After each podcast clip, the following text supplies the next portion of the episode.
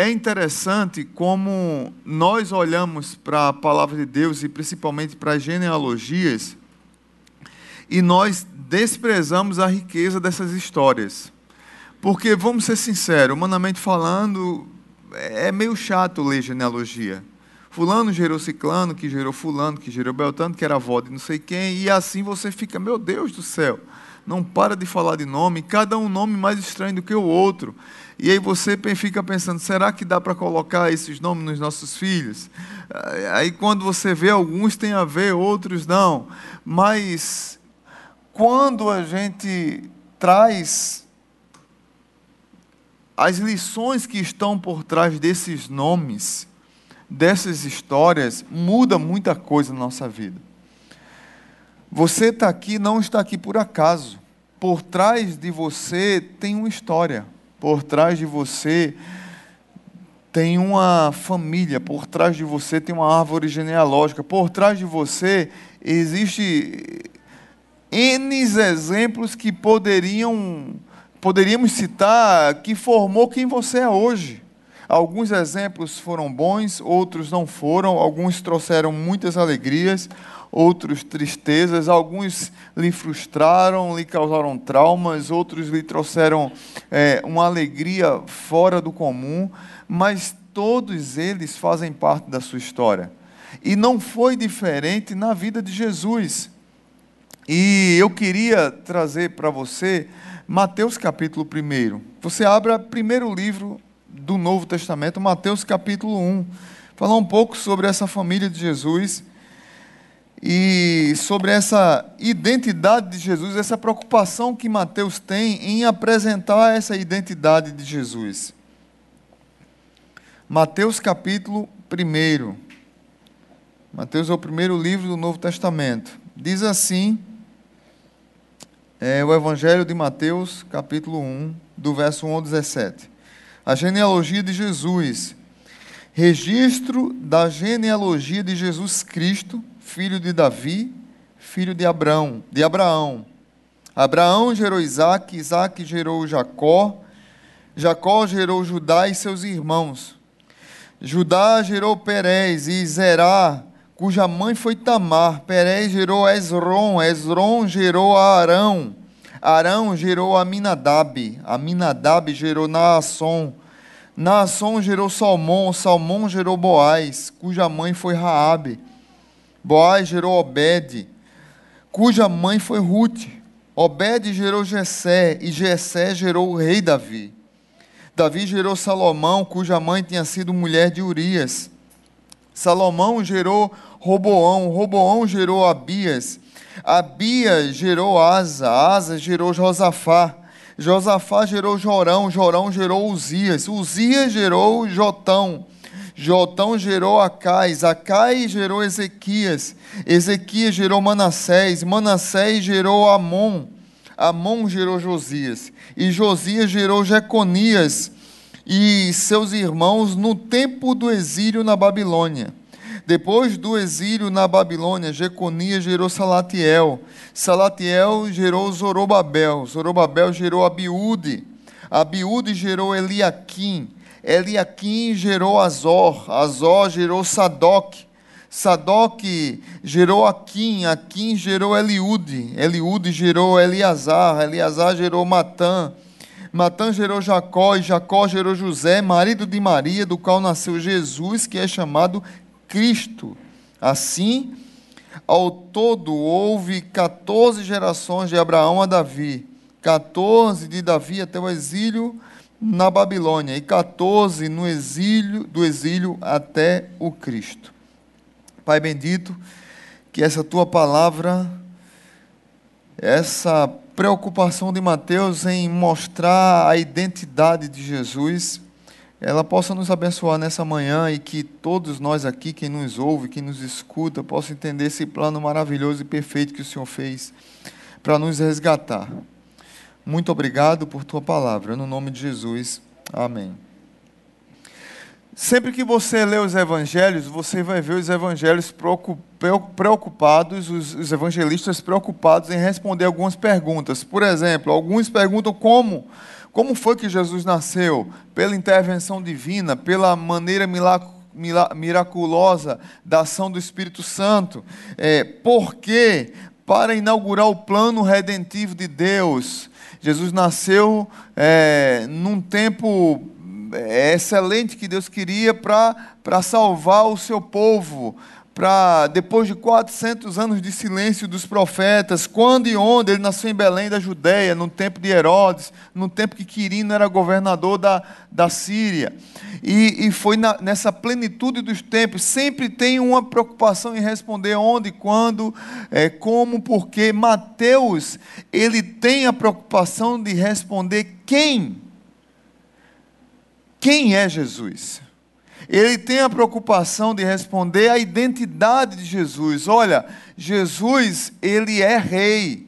Mas para ser rei tinha que vir de uma linhagem. Para ser rei tinha que ter um pedigree. Para ser rei tinha que ter uma identidade. Para ter rei tinha que ter uma história por trás dele para abalizar quem é Jesus. Então, Mateus tem essa preocupação. Muitos de nós já ouvimos várias vezes que, que Mateus está preocupado apenas a escrever apenas para os judeus. E você vai perceber hoje que não é verdade.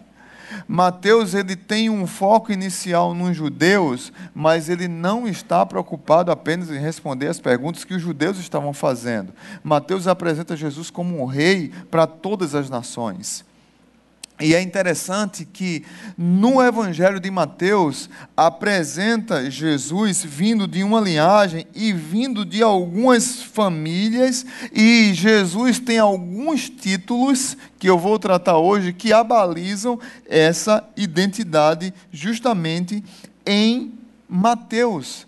Ele não recebeu esses nomes, esses títulos, apenas porque era um nome comum na, um nome comum na época. O nome Jesus, sim, mas tinha um significado. Jesus, no hebraico, é Josué e significa o Senhor salva, do Senhor é a salvação. Mas Cristo não é sobrenome de Jesus que a tradição cristã praticamente colocou como um sobrenome de Jesus, mas Cristo significa ungido, o Messias ungido tem um significado. Não, o nome dele não é Jesus Cristo Pereira da Silva. Não faz parte. Jesus Cristo é um título. Cristo é um título. Então, é, hoje eu queria trazer para vocês, misturado com a família de Jesus, a identidade de Jesus. É, porque eu estou preocupado com o tempo? Porque é tão rico esse texto que a gente fica tentando é, reduzi-lo, mas assim, é, é, é, é para mais de metro aqui, para a gente poder falar aqui de várias famílias e várias histórias. Mas primeira lição que eu queria trazer para você, que Jesus é o Salvador. Jesus, ele é o nosso Salvador e ele recebe alguns títulos logo no primeiro versículo de Mateus capítulo 1. Peço que você olhe a Bíblia. Registro da genealogia de Jesus Cristo filho de Davi, filho de Abraão. Não vou entrar nesses detalhes agora de filho de Davi e Abraão, porque eu vou falar mais na frente. Mas a ideia de filho de Abraão a ideia que ele era esperança tanto para judeus quanto para gentios. A ideia de filho de Davi é de que ele era rei. Havia uma promessa de que Davi teria um descendente que iria é, assumir o trono. Havia uma promessa para Abraão que todas as nações da terra seriam abençoadas pelos descendentes de, pelos descendentes de Abraão. E Cristo, como eu falei, é ungido. E a ideia, olhando para a família aqui de Jesus, é, o povo de Israel vivia sob uma forte opressão do Império Romano e eles esperavam um libertador, um rei, um salvador, mas eles estavam preocupados muitas vezes em um libertador para suas doenças, para os seus sofrimentos, como se Jesus fosse apenas um curandeiro, ou também um libertador político. Não é muito diferente de hoje. As pessoas estão muitas vezes em busca de Jesus pela motivação errada e se frustram porque não compreendem que ele veio para salvar, salvar o seu povo do seu próprio pecado. Por que, pastor? Pecado.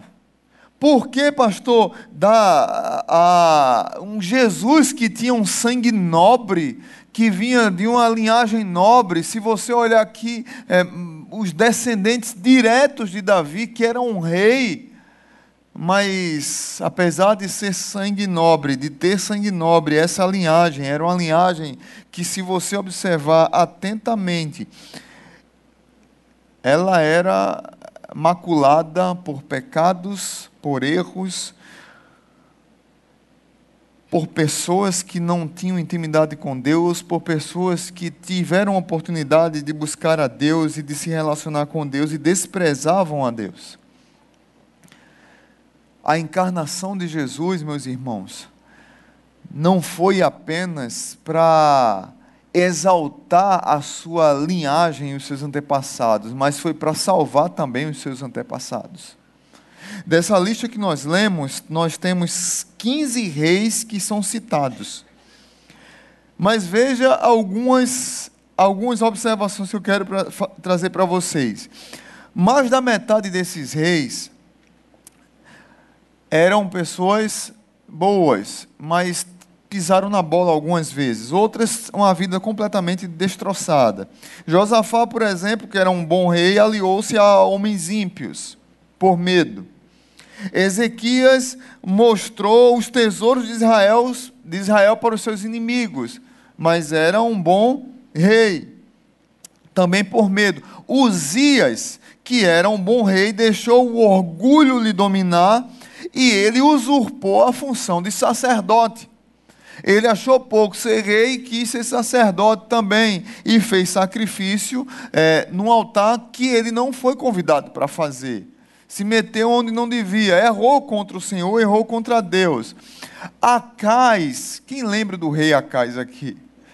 Veja, veja, Acais está aqui nessa lista. Acais adorou aos deuses pagãos na Assíria, praticou sacrifício humano, matou um dos seus próprios filhos, despojou o templo e, e todo o ouro é, e ofereceu a outros reis.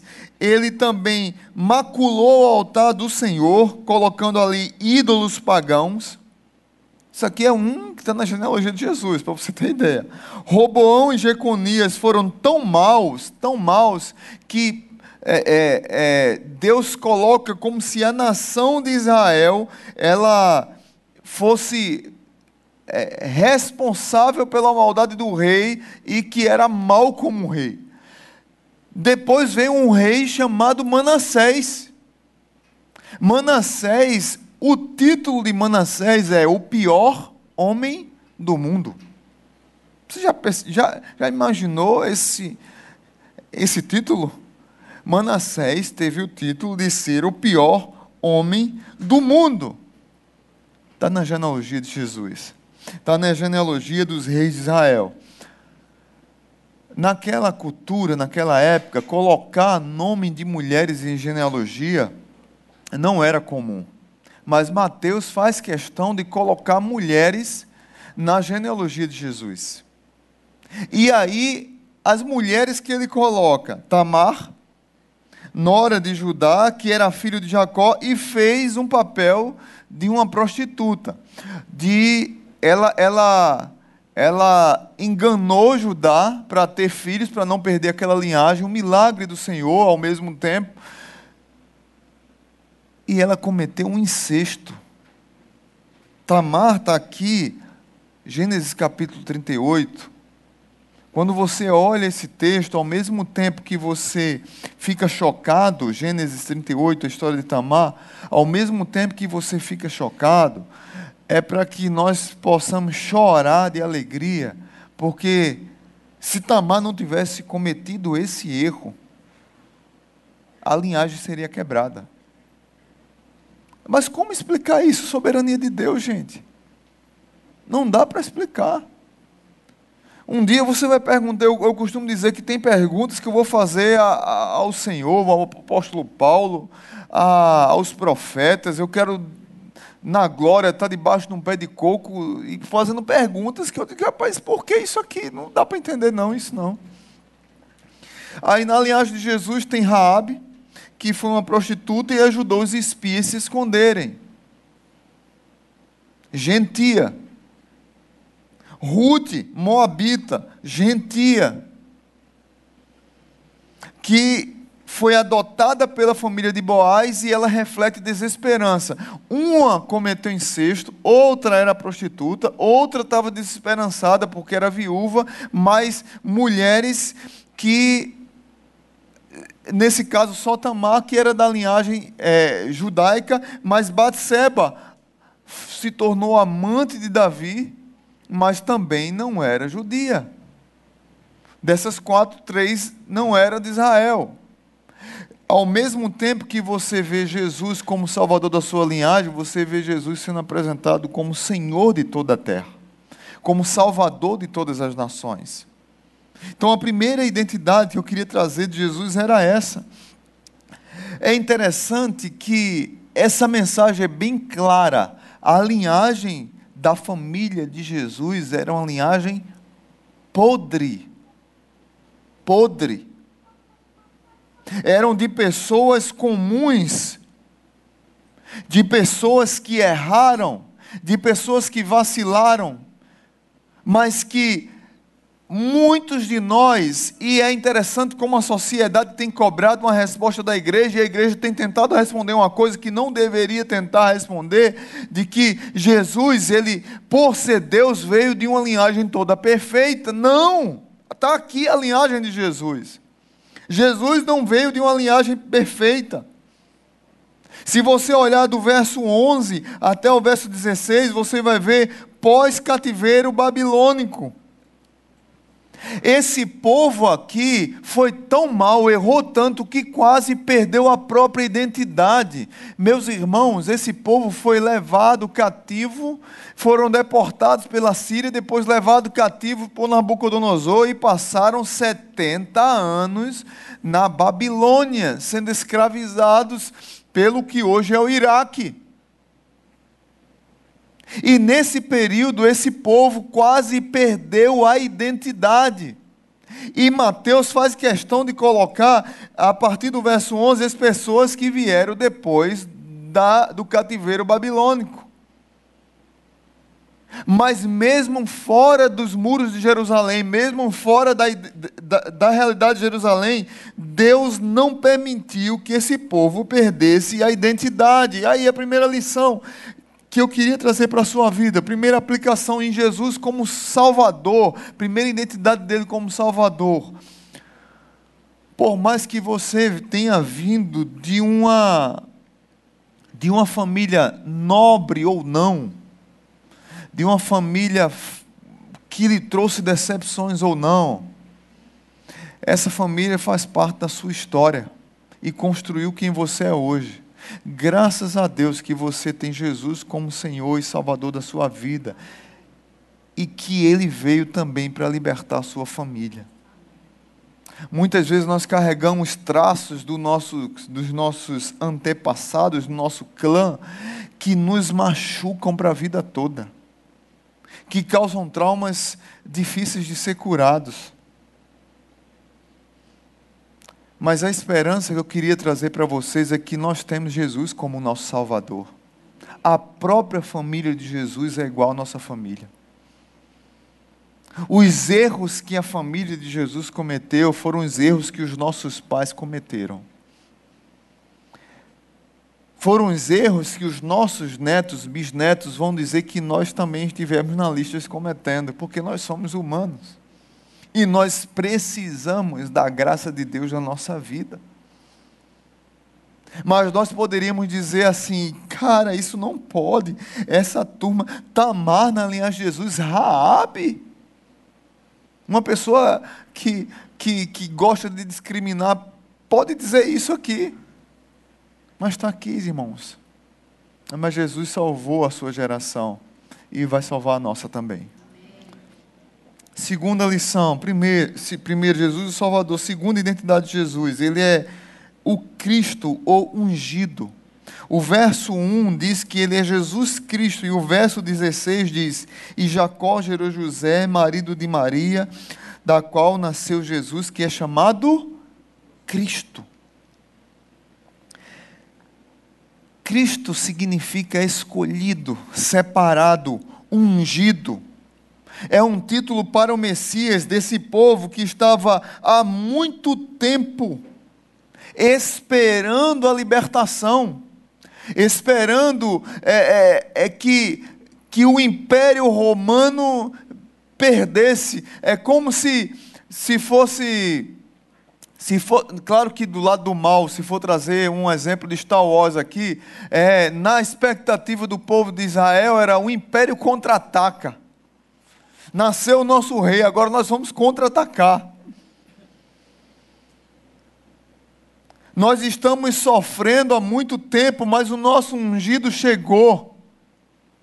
E a questão da unção no Antigo Testamento era, era era feita em sacerdotes, o sacerdote era ungido, ele era separado para a função de sacerdote, ele era um levita, ele trabalhava no culto, ele trabalhava na música, ele trabalhava nas portas do templo, trabalhava na limpeza do templo, trabalhava no sacrifício, trabalhava na oração, na liturgia da comunidade. Então, aquela família de levita, aquele povo que era usado como sacerdote para o culto, eles eram ungidos para aquela função.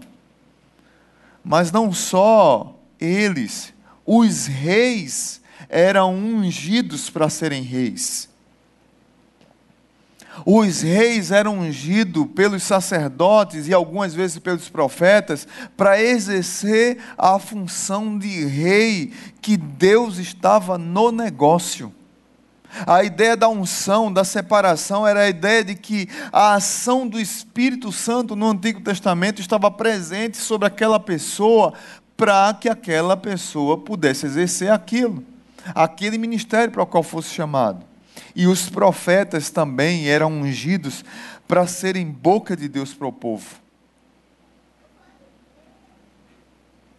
Os sacerdotes eram a voz do povo para Deus a voz da adoração, a voz do clamor, a voz de quem chora. Os profetas eram a voz de Deus para o povo. E os reis eram aqueles que direcionavam, que governavam o povo. E aí Jesus, ele é apresentado como profeta, sacerdote e rei. Para libertar o povo Muitos deles esperavam que era para libertar do império político romano, mas Jesus, ele queria libertar o povo dos seus próprios pecados. Mas em Jesus, como ungido, como Cristo, nós não só vemos um profeta, sacerdote e rei. Jesus também é o nosso sábado. E sábado significa o quê? Descanso. Jesus é o nosso descanso. Jesus veio como o nosso sábado. Jesus também veio como o templo. João capítulo 1 diz que Jesus habitou entre nós e a palavra usada ali é tabernáculo. Jesus tabernaculou no nosso meio. Jesus foi o tabernáculo móvel de Deus. Jesus ele veio como o templo de Deus para nos aproximar de Deus. E Jesus também veio como um juiz que julga, que conhece o íntimo do nosso coração. Eu sempre tenho dito aqui que os fariseus não gostavam de Jesus, porque toda vez que Jesus chegava perto, os fariseus ficavam logo irados, né? Porque a luz de Jesus, como um juiz, como luz que ilumina, que salva, revelava as trevas no coração dos fariseus. Jesus, como juiz, ele revela as trevas que há e que existem no nosso coração. Sabe qual é o nosso problema com Jesus? Como ungido, como um Cristo? Sabe qual é o problema da sociedade com Jesus, como ungido e como um Cristo e como Salvador? Por causa das, das expectativas equivocadas. As pessoas querem um Jesus que lhes satisfaçam o momento. As pessoas, eu vou até ser mais radical, as pessoas querem, querem usar Jesus como uma droga. Que você toma uma dose e naquela hora que aplicou, que fez aquela, aquele ato lá de usar aquela droga, tem um pequeno momento de prazer. E você esquece de tudo. As pessoas querem, querem usar Jesus como uma fuga. Mas Jesus, ele veio sim para curar, para libertar. Jesus continua fazendo isso. Mas como Messias, como ungido, como rei, como Deus, como Salvador, como Senhor, Jesus veio para nos libertar dos nossos pecados. Ele veio buscar e salvar o perdido. E as nossas expectativas muitas vezes estão equivocadas, como a do povo de Israel, que queria um Jesus vindo num cavalo branco para lutar contra o Império Romano. E Jesus não estava preocupado com isso. O problema dessas expectativas equivocadas é que, quando tudo está bem, nós começamos é, é, a colocar nossas expectativas naquilo que nós conquistamos. Quando nós não compreendemos quem é Jesus, como Salvador, como Senhor, como Messias ungido, nós começamos a colocar nossas expectativas na política. Nós começamos a colocar nossa expectativa num poder que nós temos, nós começamos a colocar nossas expectativas no dinheiro, nos bens, em outra pessoa, na profissão. E é interessante que, se você puder abrir comigo, mas eu vou, vou abrir rápido, Mateus capítulo 7, verso 24. Mateus 7, 24 diz assim: Portanto, quem ouve estas minhas palavras e as pratique, como um homem prudente que construiu a sua casa sobre uma rocha. É isso que diz a sua Bíblia? O que é ter expectativa frustrada? O que é que ter expectativa equivocada? Construir a casa sobre uma rocha? É isso que o texto está dizendo? É sobre a. A? Não. Portanto, quem ouve estas minhas palavras e as pratica, como um homem prudente que construiu a sua casa sobre a rocha, não é sobre uma rocha, é sobre a rocha. Quem é a rocha? Que nós devemos construir nossa casa, que nós devemos construir nossas expectativas. Muitas pessoas têm expectativas equivocadas e frustradas porque não tem Jesus na sua plena identidade como Salvador e Senhor, e muito menos como Messias. Jesus é apenas um curandeiro que vai me libertar do império de Israel, de, de, romano, ou da minha eh, doença, ou do meu casamento quebrado. Não é que Jesus não faz isso, ele faz também, mas não é a missão principal dele. Nós precisamos ter a expectativa correta para ter uma vida saudável, correta. Uma concepção equivocada de Jesus leva-nos a uma teologia prática de vida equivocada. Por isso que você vê tanta gente frustrada com Jesus. Por isso que você vê tantas pessoas entrando e saindo das igrejas e não tendo compromisso com Deus. Porque não conseguem compreender que elas vem de uma história quebrada, de famílias quebradas, e a principal preocupação de Jesus é que elas se rendam ao sacrifício dele na cruz do Calvário para salvá-las. Então, a primeira identidade de Jesus, ele é Salvador. Segundo, é o Cristo. Terceiro, ele é a esperança de Israel como um filho de Davi. Você vai perceber também no verso 1 que Jesus é apresentado como um filho de Davi. Então Mateus ele está preocupado em dizer para o povo judeu, para o povo judeu que Jesus ele, ele sim é rei de Israel, ele sim tem direito ao trono de Davi porque ele é filho de Davi por causa da sua linhagem. E é interessante que você olha para o verso é, 16 e Jacó gerou José, marido de Maria, do qual nasceu Jesus. Se você olhar todo o texto, você vai ver que Fulano gerou Ciclano, que gerou Cicano, que gerou Beltrano, mas quando você chega no 16, diz que Jacó gerou José, marido de Maria, do qual nasceu Jesus. Não foi José que era da linhagem direta de Davi. José não gerou Jesus, José adotou Jesus. Fantástico isso. Eu acho fantástico esse texto. Porque José recebeu Jesus. Se você lê Mateus, eu, eu amo o Natal, gente. Eu amo o Natal. Leia os evangelhos nesse período agora de dezembro. E você vai perceber que chega dado momento que, que José ele entra em crise e ele está pensando em abandonar Maria, porque ele poderia abandonar de repente uma mulher parece grávida do Espírito Santo. E como é que vai ficar a minha reputação e a dela? O que é que a lei dizia? Que ele poderia denunciá-la e ela ser apedrejada. Mas um anjo apareceu para José e disse: Não se preocupa, José, que o que nela é gerado é do Espírito Santo e o nome dele vai ser Manuel, porque significa Deus conosco.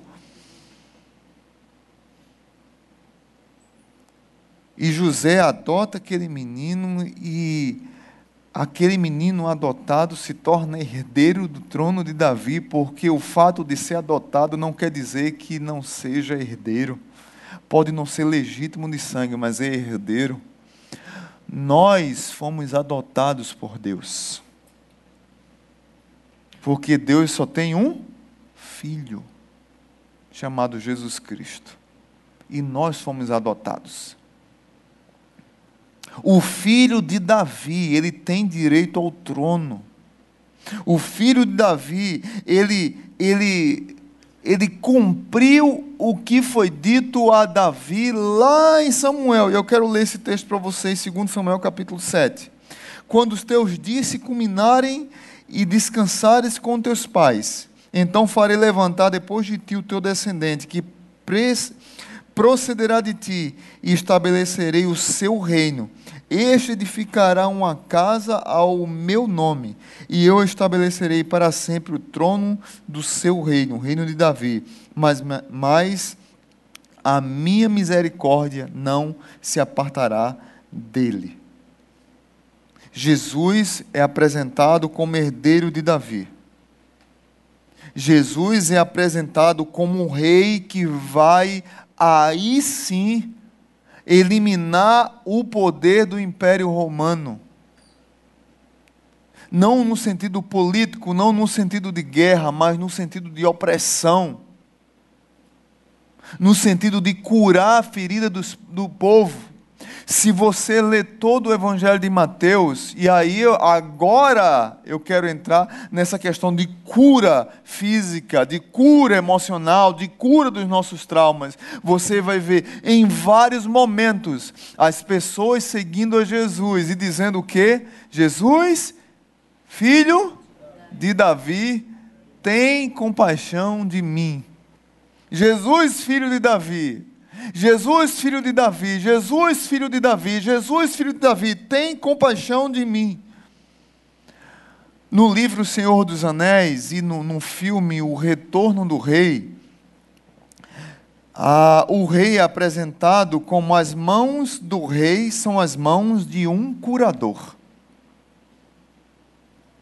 O que Mateus está querendo dizer para o povo de Israel é de que o rei chegou o rei que vai curar a ferida do meu povo chegou.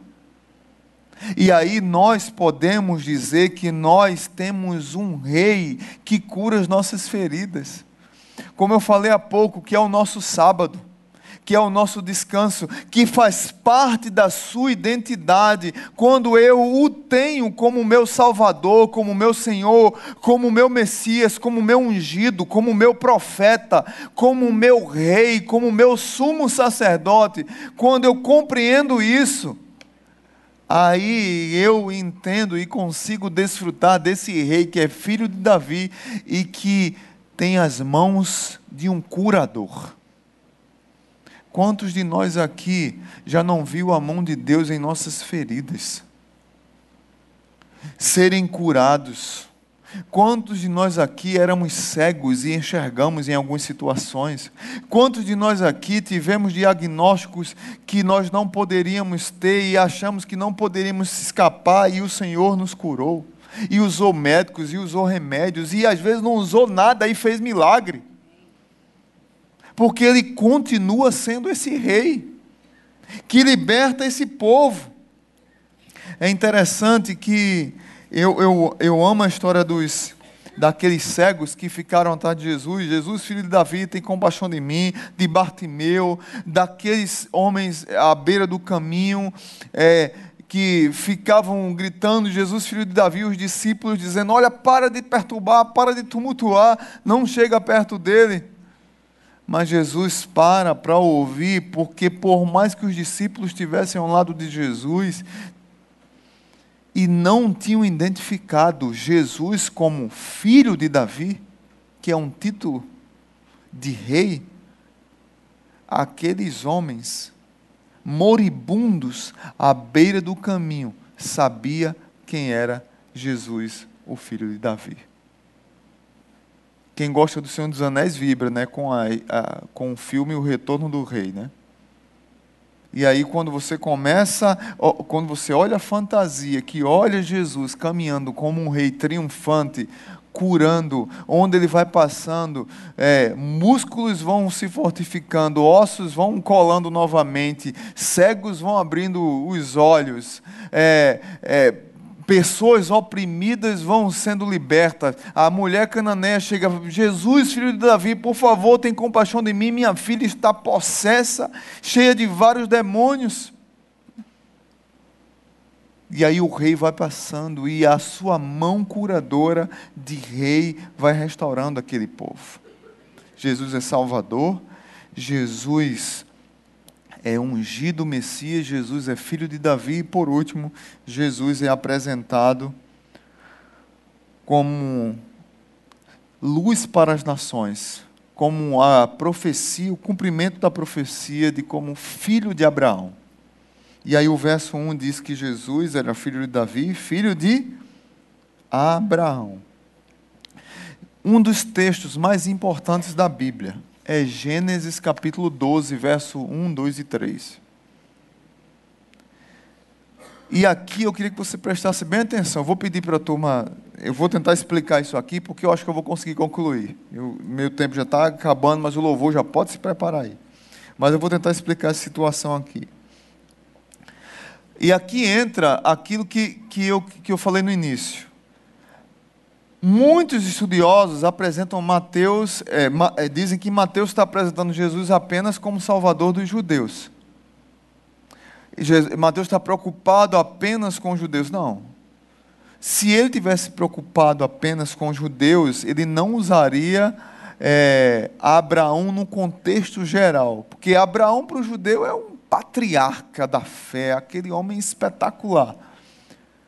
Mas justamente Abraão quebra esse argumento.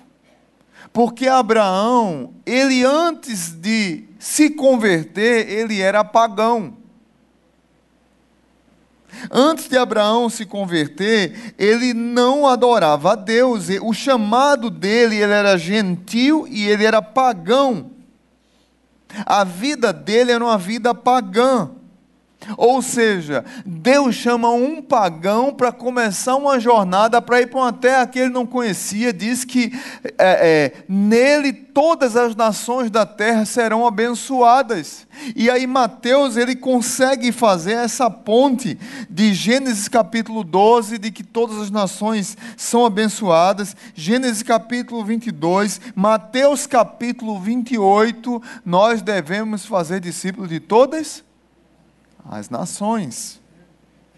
E Mateus tem essa preocupação de apresentar Jesus como um filho de Abraão, que é luz para todas as nações. Na identidade de Jesus, brilhar, salvar as nações, independente de ser judeu ou gentil, essa foi a missão que foi dada a Jesus e ele a fez.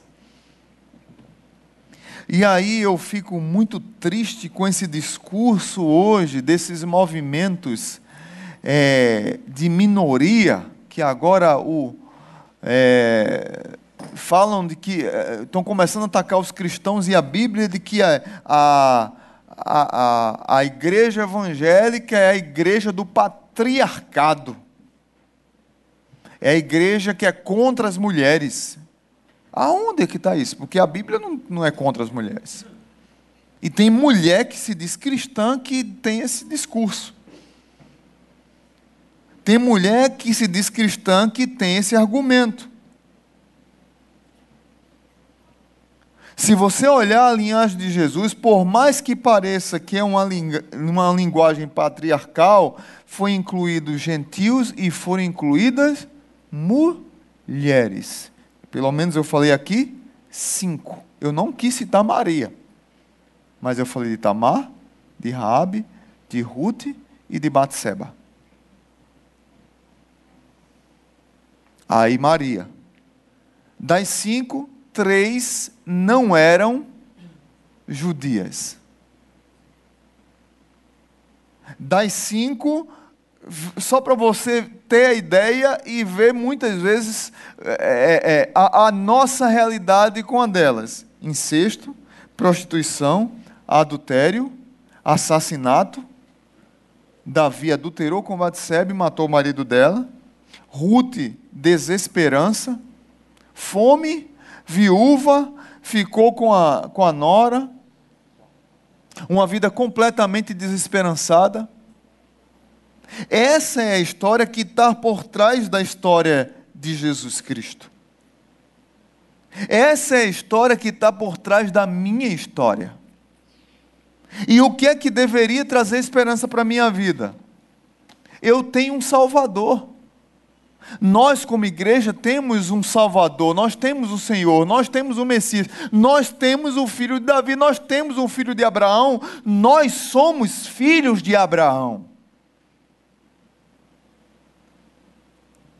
E aí, meus irmãos, nós fomos incluídos dentro de uma família. Quando eu olho para a genealogia de Jesus, quando eu olho para o Natal, o que me traz mais alegria e ao mesmo tempo mais me humilha é saber que quando eu olho para essa história aqui, eu não tinha nada que Deus pudesse olhar para mim e me incluir nessa história. E Deus me incluiu na história da redenção. Deus incluiu você na história da redenção. Deus nos salvou. Tem muita gente que é cheia de argumento chato contra o Natal. Não pode ter árvore, não pode ter é, roupa verde e vermelha. Oh, meu, o povo é muito chato. Povo chato. Não existe oportunidade melhor do que você pregar o Evangelho do que no Natal e do que na Páscoa. Deixe de ser chato e chato se você está nesse time aí. Monte uma árvore com seu filho. Conte a história da salvação para ele, conte como você foi incluído na história da redenção, conte a sua genealogia, conte quem é o seu Salvador, quem é o seu Messias, conte que ele é filho de Davi, que ele é filho de Abraão, que ele se tornou herdeiro, que nós somos herdeiros, que ele é o filho, nós somos adotados. Conte que você faz parte da família do Senhor agora. Muitos de nós tratamos a igreja como um clube social. E aí, quando a gente entra num clube, é interessante. A gente olha e diz assim: caramba, esse clube aqui é bom. Eu não merecia estar aqui nesse clube, porque o nível aqui é alto. Mas eu vou tentar dar um jeito de eu trazer mais gente para cá, porque isso aqui é tão bom. Mas tem pessoas que têm outra perspectiva de clube. Eles não, o clube aqui é bom. Eu não merecia estar aqui, mas, cara, se eu estou aqui, eu vou fazer tudo para que ninguém nem veja que eu estou aqui, porque eu quero só estar aqui. Que eu estou aqui nesse meio. Eu estou aqui nesse meio. Então eu quero que o clube seja elitizado e fechado. E a história do Natal, ela é totalmente contrária a esse segundo argumento. Porque do outro lado do que talvez muitos acham que é o clube, está Tamar, está Raabe, está Ruth, está Batseba, está Acais, está Manassés, e eles fazem parte da linhagem de Jesus. E eu tenho que convidá-los para entrar também. O Natal é uma excelente oportunidade para falar da minha história, da sua história, e de como Jesus, como Senhor e Salvador, entrou nela e a mudou. E é uma excelente história para contar a história da identidade de Jesus, que tem muito a ver com a minha história. A minha história é uma história de frustração, de desesperança, de pecado, de erro, de adultério, de bebedeira. Talvez a sua história foi história de morte, de abuso, de escapismo, de drogas mas Jesus foi inserindo você na história. Talvez a sua história foi toda boa, uma boa educação, um bom pai, uma boa mãe, bons irmãos, boa família. E aí, de repente, você também foi incluído na história, porque não está no que foi bom, no que foi ruim, está em Deus que convidou você para fazer parte da história. É isso que nós precisamos entender. E a minha oração é que Deus ele continue mudando as nossas histórias e trazendo a identidade de Cristo para a minha vida e que eu possa celebrar o Natal com muita alegria e aproveitar o Natal para convidar outros para essa família e que eles possam entender quem é Cristo e qual a sua identidade. Foi para isso que nós fomos chamados. Amém? Pai Santo, muito obrigado. Obrigado pela identidade de Jesus na minha vida. Obrigado, Senhor, por me tornar um filho de Abraão. Obrigado, Senhor, por me tornar e por me incluir na tua família. Obrigado, Senhor, por me incluir junto com os meus irmãos na história da redenção. Obrigado, Senhor, porque o Senhor nos adotou como filhos e mudou a nossa história. Obrigado, Senhor, porque por mais que a nossa história tenha sido uma história de lutas e de dificuldades e de frustrações, ou uma história boa, mas se não fosse o Senhor, o que seria de nós? Obrigado, Senhor, porque até hoje nós podemos entoar cânticos, cantar, gritar: Filho de Davi, tem compaixão de mim. Senhor, meu Salvador, Senhor Cristo ungido, meu Messias, Deus é a minha salvação, Deus é o meu Emanuel, o Senhor é meu Emanuel, Deus conosco. Obrigado porque eu posso estar dentro dessa família e dizer, eu não deveria estar aqui só, eu deveria trazer outros. E ser luz para as nações, porque o meu rei me resgatou e mudou a minha história.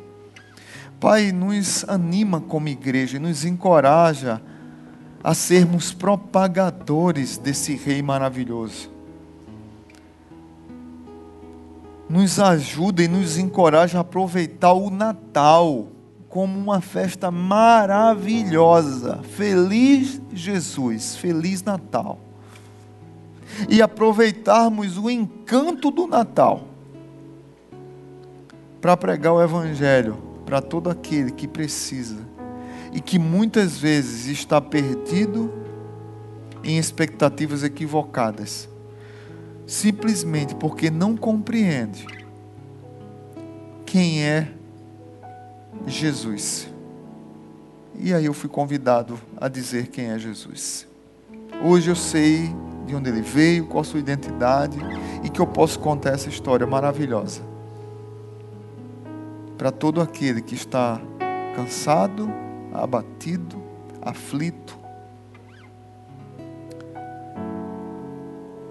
Que esse plano salvador e perfeito me alcançou.